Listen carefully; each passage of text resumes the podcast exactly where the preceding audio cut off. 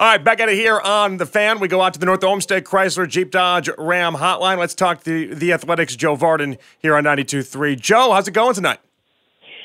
Going okay. You know, it's busy, uh, busy time for me. You know, All Star reserves, uh, All Star weekend coming up not too long. Uh, Team USA, uh, lots of news coming out of uh, you know out of uh, Colorado Springs or you know wherever Grant Hill lives. I guess that's Orlando. So you know, um, it's fun. It's you know it's uh, it's a good time to be to be at work.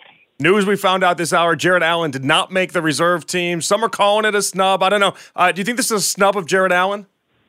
Yeah, I I do, but also um, I feel like his injury to start the year hurt him a little bit, and then I just think the Cavs' slow start to the year hurt him. Um, you know, I feel like uh, onlookers, and I, I mean, you know, we know that that coaches pick the the reserves, but I just feel like teams eyeballs went away from the Cavs a little bit when they got off to that slow start, and they've missed some really good ball. And and Jarrett has been awesome. I mean, just awesome over the last two months. You know, he's a he's a walking double double, um, and certainly you know had a chance to make it this year. Joe, I see you tweeting out and you, you saying you like all the All Star games and the Pro Bowl events and everything. Uh, do you like that the All Star game is going back to the traditional format? We got no Elam ending. Uh, we're going back to East versus West. Is this a good move for the All Star game? Well, we'll see. Um, because the the caveat is, you know, listen, we're gonna we're gonna go back to the way it used to be, fine. But the caveat is, uh, you guys have to play harder and that comes uh, as an edict from the league office. Of course, there isn't anything they could do to enforce that. Um, they don't have a hammer in this in this case. But whether we're doing it Elam style or we're doing it the old way, um, the players have lost interest in this game. They do not give the effort uh, that that an NBA All Star game deserves. And and like yes, it's supposed to be an exhibition.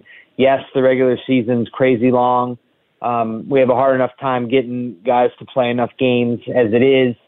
Um, but there is a history there that runs up to about, I don't know, uh, like 2014, 2013, maybe 2015. Like there's a history of like, yeah, may, maybe the players were, would mess around for a while, but at least the fourth quarter would be interesting. Mm-hmm.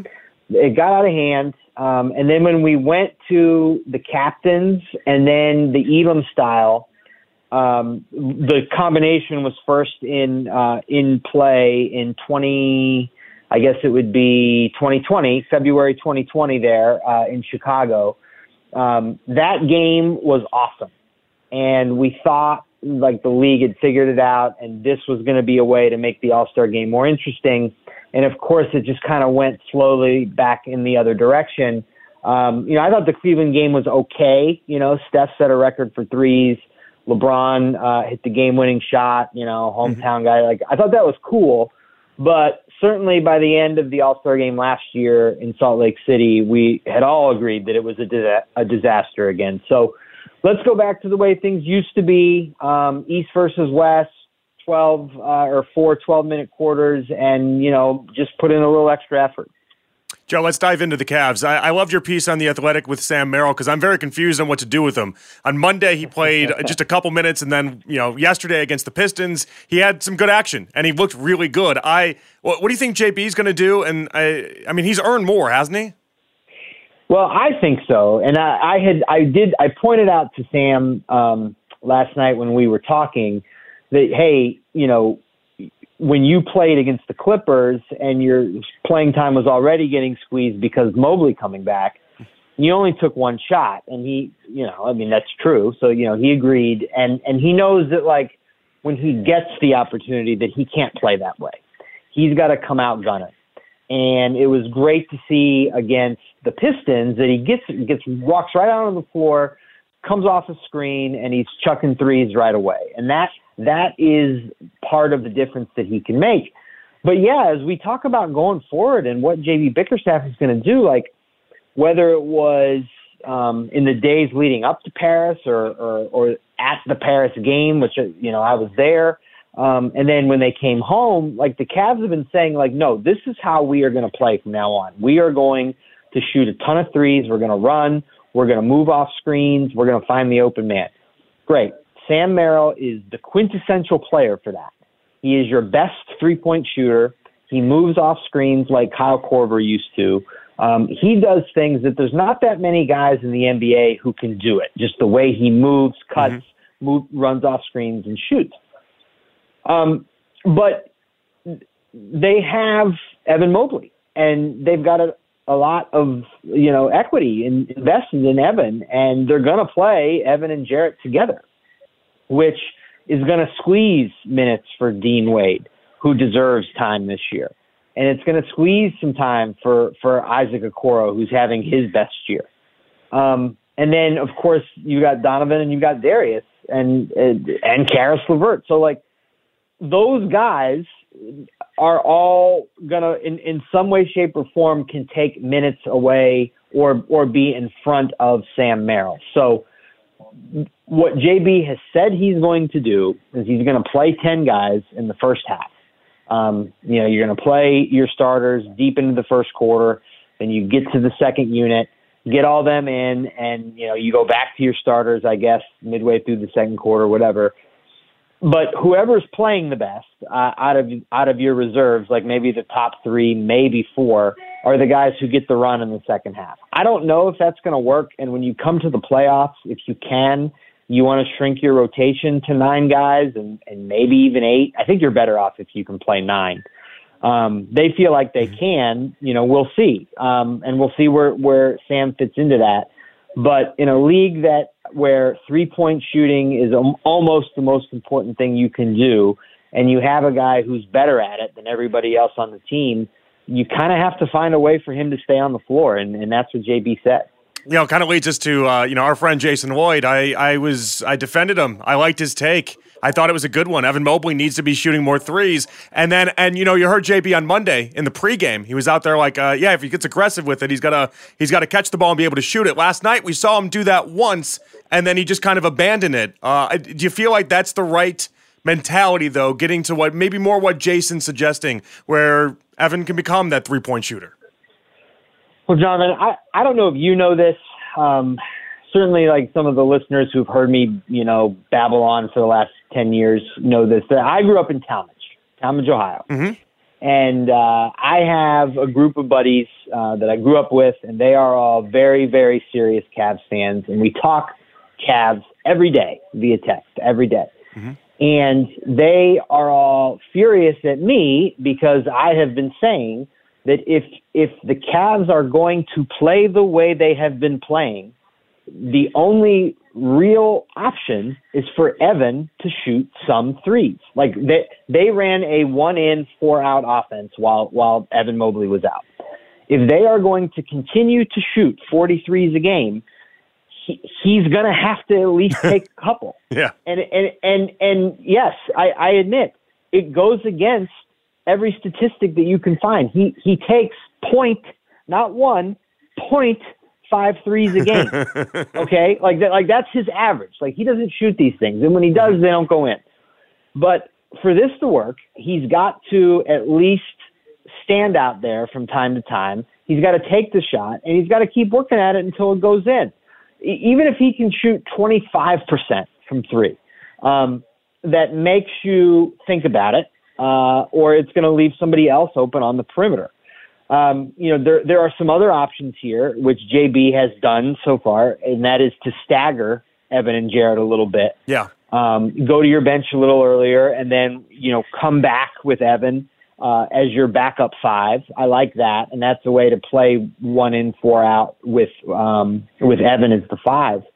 But Jason's right, and by the way, even if Jason was wrong, even if I'm wrong, the, the coach of the Cavs is is the one saying this out loud. He's saying this has to happen. Evan has to shoot. So you know we'll see. Since JB said that, Evan has taken one three. So we'll see. why why do you feel like his uh, his offensive game hasn't necessarily blossomed from year one to year three. I kind of I relate him to Justin Herbert. Justin Herbert came in the NFL. He was an A minus quarterback, which is very good. Everyone's thrilled about that. And then you kind of watch as the years go on, and it's like you're A minus, but you're supposed to get to A plus. And with Mobley, he's A minus out of the gate, and he's just kind of he's just kind of stayed there. Justin has way better hair than Evan. not way when, better. Not when he, he shaved it. Do you remember when he shaved it his rookie season? It was the yeah, I guess worst. Yeah, but outside of that, you're right. He got it together now. Um, yeah. So, uh, why has Evan's game not developed? So, of course, there's going to be two schools of thought on this. Um, the one is, well, uh, they didn't know when they drafted him, and then even the summer after, um, when he w- got in the lab and started working on all this different stuff, they didn't know they were going to trade for Donovan Mitchell. And adding Donovan to the flow um, took the ball out of Evan's hands in a way that they didn't want, that they hadn't planned on. And Evan just doesn't get the looks, doesn't get the opportunities in an, in an offense when, in addition to playing alongside of Darius Garland, who's really good, mm-hmm. you've got an All NBA player who is fifth or sixth in the league in scoring. Like that guy needs the touches.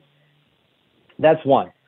The second one is he's got a ceiling, and he's not developing into the next Kevin Garnett the way that so many people had made that comparison. Um, you know, in that scenario, Evan Mobley still has a very long NBA career ahead of him as an all defense type player. Um, and so, like, he'll always be a factor. He'll always be a good player for whoever has him. But this matters, and and this is you know, I mean, this this affects the Cavs' future. I mean, I, you know, certainly when they when they brought Donovan in, they said we will be ready to contend when Evan is ready. Well, we're a year and a half into it, and Evan, maturity wise, for an NBA player, I mean, like he knows how to play, he knows how to be an NBA player. Um, but if this is who he is offensively, I mean, you have to recalibrate what you need to do to get to the top. Um, so, you know, I think for the rest of the year, you know, I mean, they found this one in, four out. We'll see. Um, you know, what we do know is against the Knicks last year in the playoffs, having mm-hmm. two bigs who couldn't shoot hurt them, and they lost. Um, so they have to be different or they have to be better at what they were trying to do last year. It's one or the other. All right, I got to ask you uh, LeBron tweeting out with the hourglass and everything. He's not playing tonight, him and Anthony Davis. Ken Carman in the morning said he didn't want LeBron back on the Cavs if given the option. I think we can both agree that it's just not going to even be in play. But I want your thoughts on the latest developments around LeBron and then whether or not, uh, if the opportunity arose, if this Cavs team would actually consider it, or if they would just say like, no, we're we're doing our own thing right now. You know, last question first. I I'm not sure. Um, I, I'm not sure what they would do if they could get him right now, because to do it, you would have to tear this team apart. Mm-hmm. Um, he makes like 47 million or something like that. Um, so if you guess what, if you wanted to trade Evan Mobley for LeBron, you would have to throw in so many more pieces that really you're going to have to find a third team to do that to even get to even get to that number. Mm-hmm. Um, I just don't think. I, I, I listen. I'm not smart enough to pull that trade off, um, and I also I know the Lakers. I know Jeanie or so I certainly know Rob Pelinka, and, and I and I am aware of of how Jeanie thinks and operates out there in Los Angeles, and they are not one. They never have been to walk away from their stars, and they, they are always going to believe when they have a team of stars that that team is capable of getting it together. So I I would be stunned if they did that in, if they if they moved on from LeBron now. Um, I just don't think they. I just don't think they will do it. Um, you know, we can have a discussion about what's going to happen this summer. Um, and I, you know, there's the the idea about Bronny, and and and if Bronny gets drafted, like LeBron might want to play with him. You know, I have always said since this has been a topic of discussion that LeBron and LeBron's family are so happy in Los Angeles that I, I cannot conceive um, LeBron moving away uh, for for any period of time. Um, and and I also I don't think that anybody would draft Bronny like as a gimmick to try to like steal LeBron. Mm-hmm. Like I don't think I think that would backfire for them. so, so, so I just think that there's just a way that Bronny ends up on the Lakers and they they figure this out. But like, you know, I, I mean, LeBron, even since he's been in LA, like almost every year, maybe other than the championship year, like he gets upset about now, and he mm-hmm. he, he does these tweets and and maybe one time he like the the the sort of impatience that that he he suggests he has like maybe it'll boil over and and and he actually leaves Los Angeles. I still don't see it, but in that scenario, now the Cavs are in play for sure. Joe, fantastic stuff as always. Of course, uh, implore everyone to go check out the latest in the Sam Merrill article. That was fantastic as well, and uh, appreciate you giving us a few minutes. And we'll catch up with you later. Thank you, Joe. Yeah, looking looking forward to it.